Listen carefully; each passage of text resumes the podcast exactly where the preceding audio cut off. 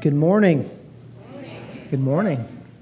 I'm Kevin Wheat, one of the elders here at Redeemer Church. It's good to see all of you this morning. I'm glad that you're with us. I want to start uh, by clarifying a couple of questions I've already been asked this morning. Thank you, Rob. Uh, no, Pastor Shannon is not out sick today, um, and neither is Ryan. You've already seen him talk this morning. Uh, Ryan is actually the younger brother. And so, uh, if you want to call him little brother, you can use the word little. Just tell him I said it was okay. Um, he likes to point out that he's taller, although I'm hopeful that me standing up here and you guys being down there helps a little bit with the perception of that. And no, I'm not using his iPad. Uh, we do have the same leather case. He likes to massage his with mink oil. That's a true story. Uh, so his has a little bit of a different sheen to it. Um, last week, uh, Pastor Shannon kicked off our series in 1 Peter, and uh, we are going to continue there today. On April 5th, 1943, Dietrich Bonhoeffer was arrested and imprisoned by the Gestapo for his political activities against the German Nazi government. In response to the persecution that he had experienced and witnessed against other people and the Church of Jesus Christ, Bonhoeffer founded the Confessing Church which represented a major source of Christian opposition to the Nazis. Vocal in his opposition to, to Hitler and the Nazi Party, his words eventually caught up with him. Two years after being arrested, Bonhoeffer found himself facing the death sentence. On the day when the sentence was to be carried out, a Sunday, he led a service in the prison which housed men of various nationalities. One prisoner, Payne Best, an English army officer who was also facing the death sentence but was later set free, wrote these words describing the last day of Bonhoeffer's life. Bonhoeffer always seemed to me to spread an atmosphere of happiness and joy over the least incident, and profound gratitude for the mere fact that he was alive.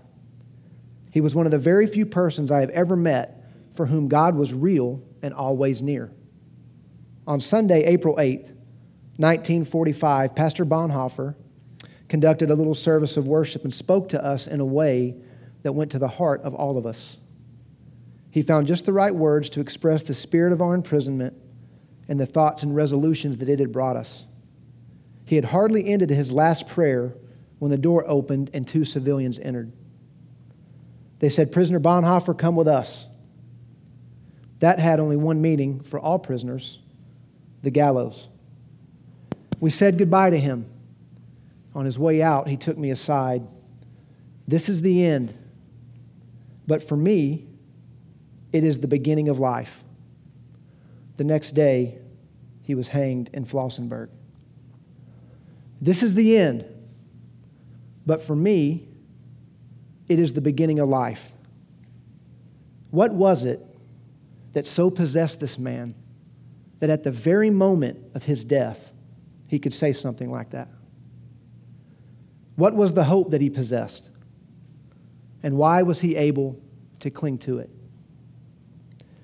If you turn on the TV or get on the internet, you will see people and companies marketing and selling products to give us hope.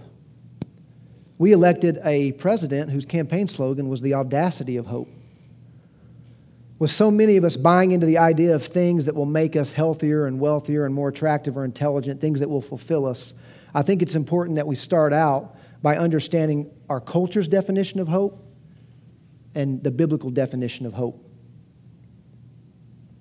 In our culture, when we talk about hope, we are talking about a desire or wish that we have. There is no certainty in it. I can hope I hit my target when I shoot skeet. Some of you hope that Tony Romo can be a great quarterback and lead the Cowboys to the Super Bowl or even a win this afternoon. That is not how the word hope is used in the New Testament. In the New Testament, hope refers to the faith or trust or confidence the people of God have for the fulfillment of the future promises of God. When God speaks or commits himself to a future course of action, there is no possibility that what he has promised will not come to pass. Hope simply refers to faith as it looks forward. C.S. Lewis, in the chapter titled Hope, in his book Mere Christianity, said this Hope is one of the theological virtues. This means that a continual looking forward to the eternal world is not, as some modern people think, a form of escapism or wishful thinking, but one of those things a Christian is meant to do. It does not mean that we are to leave the present world as it is. If you read history, you will find that the Christians who did the most for the present world were just those who thought most of the next. The apostles themselves, who set on foot the conversion of the Roman Empire, the great men who built the Middle Ages, the English evangelicals who abolished the slave trade, all left their mark on earth precisely because their minds were occupied with heaven. It is since Christians have largely ceased to think of the other world that they have become so ineffective in this. Aim at heaven, and you will get earth thrown in. Aim at earth, and you will get neither. As we continue to dig into 1 Peter this morning, we are going to discover that a Christian's hope is a living hope, placed in our heart and guarded by a living Savior in Jesus Christ. If you have your Bibles with you this morning, please turn to 1 Peter. We're still in chapter 1. We're going to be focused on verses 3, 4, and 5 this morning. If you do not have uh, your Bibles with you, you can follow along with the words on the screen. Blessed be the God and Father of our Lord Jesus Christ. According to his great mercy, he has caused us to be born again to a living hope through the resurrection of Jesus Christ from the dead, to an inheritance that is imperishable, undefiled, and unfading kept in heaven for you, who by God's power are being guarded through faith for a salvation ready to be revealed in the last time. What do we learn from these verses about this kind of life shaping hope that not only allows us to die well, but also empowers us to live well in this life? We're going to focus on five things this morning. The first thing that we learn is that hope is merciful according to his great mercy, are the words that Peter uses here in verse 3. There is so much content in this third verse that it's very easy for us to glance over this and look ahead. But in doing so, we would miss the opportunity to address a critical why question. Why would the God and Father of our Lord Jesus Christ save me, a sinner, knowing everything that I have said, done, and thought? It is because of his great mercy. I love this quote by Spurgeon No other attribute could have helped us had mercy been refused. As we are by nature, justice condemns us, holiness frowns upon us, power crushes us, truth confirms the threatening of the law, and wrath fulfills it. It is from the mercy of our God that all our hopes begin. Paul says this in Titus chapter 3 verse 5. He saved us not because of works done by us in righteousness, but according to his own mercy by the washing of regeneration and renewal of the Holy Spirit. There's some words there in Titus that I think we need to pay particular attention to. And those words are not because of works done by us. His mercy cannot be earned. The second thing that we learn is that hope is patient. We know it's patient because Peter calls us to an inheritance that is imperishable, undefiled, and unfading. We live in a culture of instant gratification. We want the richest, most comfortable, secure, victorious life possible as quickly as possible. Essentially, we want heaven now. One of the tragedies of the modern American church is this perception that when you surrender your life to Christ, that you can expect those things. Unfortunately, I cannot find a single piece of biblical support that promises us any of that in the life that we are living now. What is an inheritance? Besides something that people argue over and damage relationships for. I see some people shaking their head, been through that. An inheritance is something that's given to us in the future. It is also something that is given and cannot be earned. Treasure in heaven is the Christian's inheritance. It is not tied to our natural birth, it is our inheritance for being born again. Last Sunday, we kicked off our life group again, And uh, I will admit, having some mixed feelings about it, as uh, the group that we'd been a part of before had gotten big, which was a blessing and needed to multiply. Uh, but God had just really moved through that group and really connected everybody. I was excited and a little bit fearful uh, last Sunday because I had no idea who was going to who was going to show up. Thankfully, for my self-esteem at least, people actually came. Uh, we ordered pizza to feed everybody, and the food started to get cold. And so I went to bless the food. My mind was already thinking ahead about how this new group of people could come together, how we could best connect, and how we could love and serve other people. I get 10 words into the prayer, and I just cannot articulate the thoughts in my head. I imagine Peter having a moment like, like that as he looked forward to his inheritance in heaven. All the words he could have used. But Peter doesn't really describe what our inheritance is. The words he uses really tell, tell us what it is not. He used the words imperishable, undefiled, and unfading. Imperishable meaning that it cannot be touched by death, undefiled meaning that it cannot be stained by evil, and unfading meaning that it cannot be impaired with time. Think about that for a second. That means that our inheritance in heaven is death proof, sin proof, and time proof. Look at how this language contrasts with the language in Matthew chapter 6, verses 19 through 21. Do not lay up for yourselves treasures on earth, where moth and rust destroy and where thieves break in and steal. But lay up for yourselves treasures in heaven, where neither moth nor rust destroys and where thieves do not break in and steal. For where your treasure is, there your heart will be also. The things most of us in this life consider treasure, like material possession and status, all of those things are empty. They have no eternal value. So I would ask you where are you investing your energy? Where are you investing your passion, your emotional and financial resources? I'm reminded of what Shannon said last week. He gave the example of being an American Christian or a Christian American. As a Christian, our citizenship is in heaven. Our true home is in His presence. Our inheritance is God.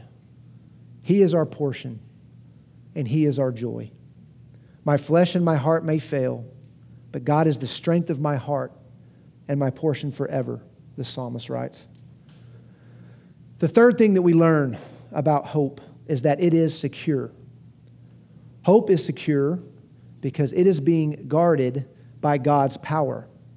Back in April, I traveled uh, to Montreal for work with a couple of guys from my office.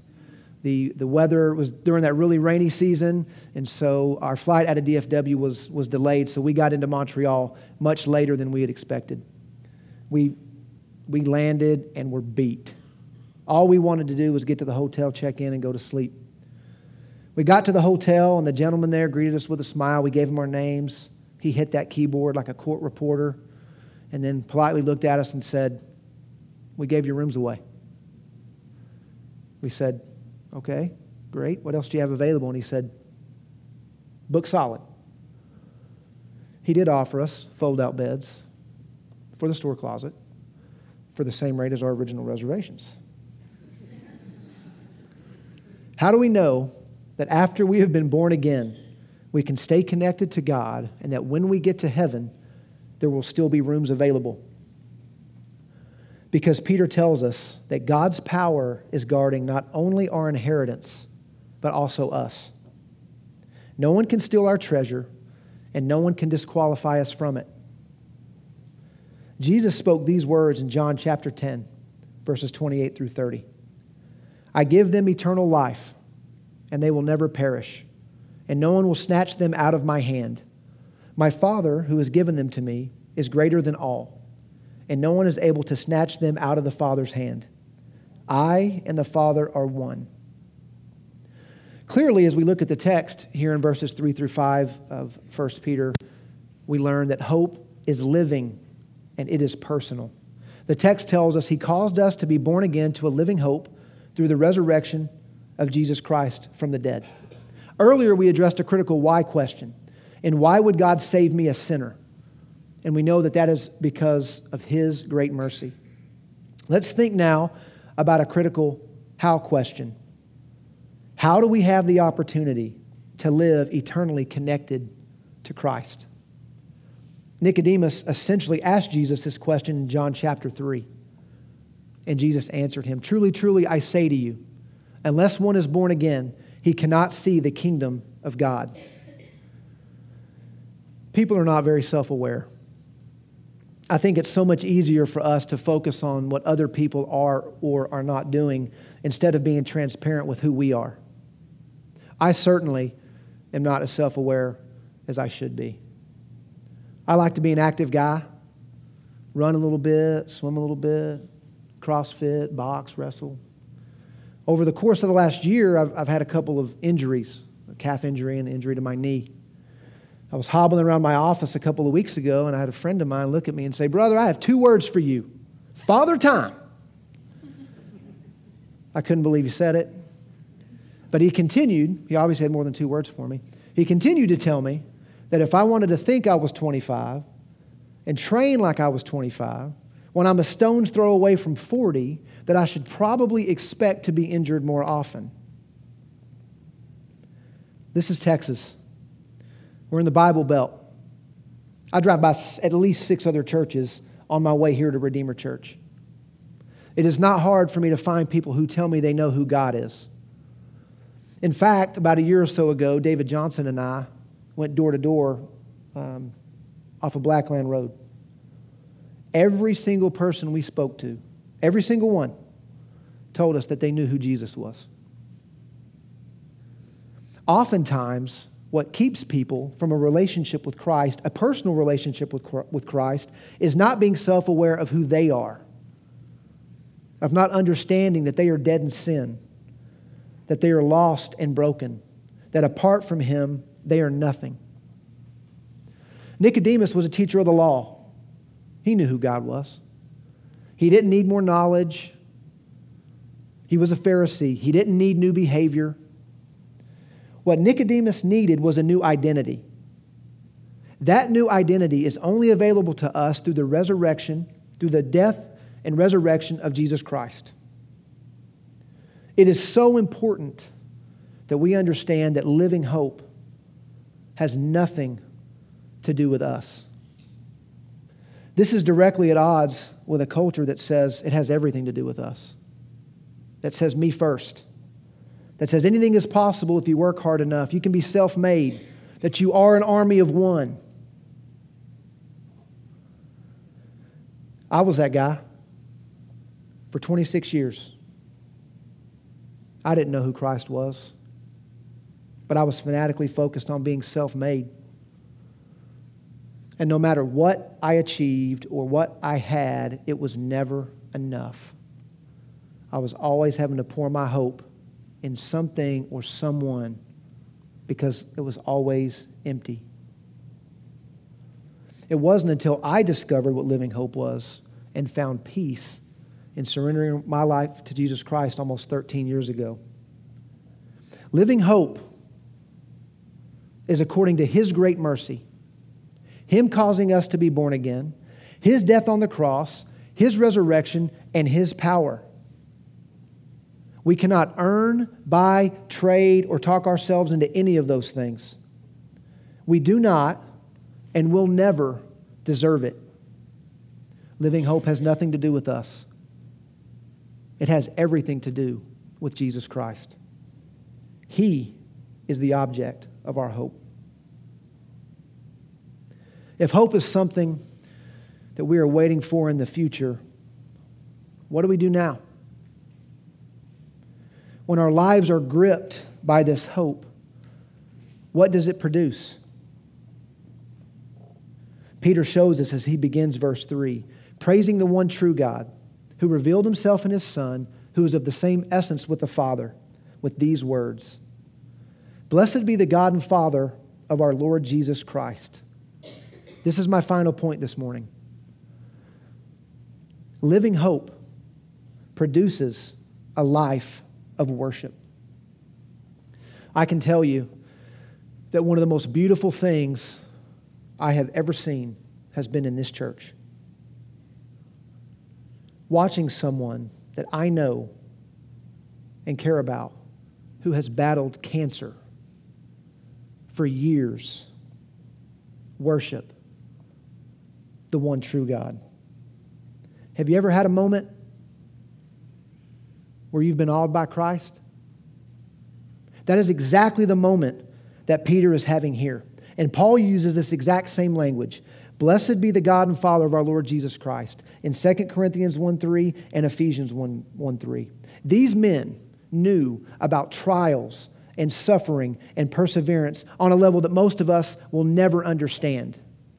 But more importantly, regardless of what Peter and Paul may have been experiencing in a specific moment or a season of their life, they knew that their salvation was secure.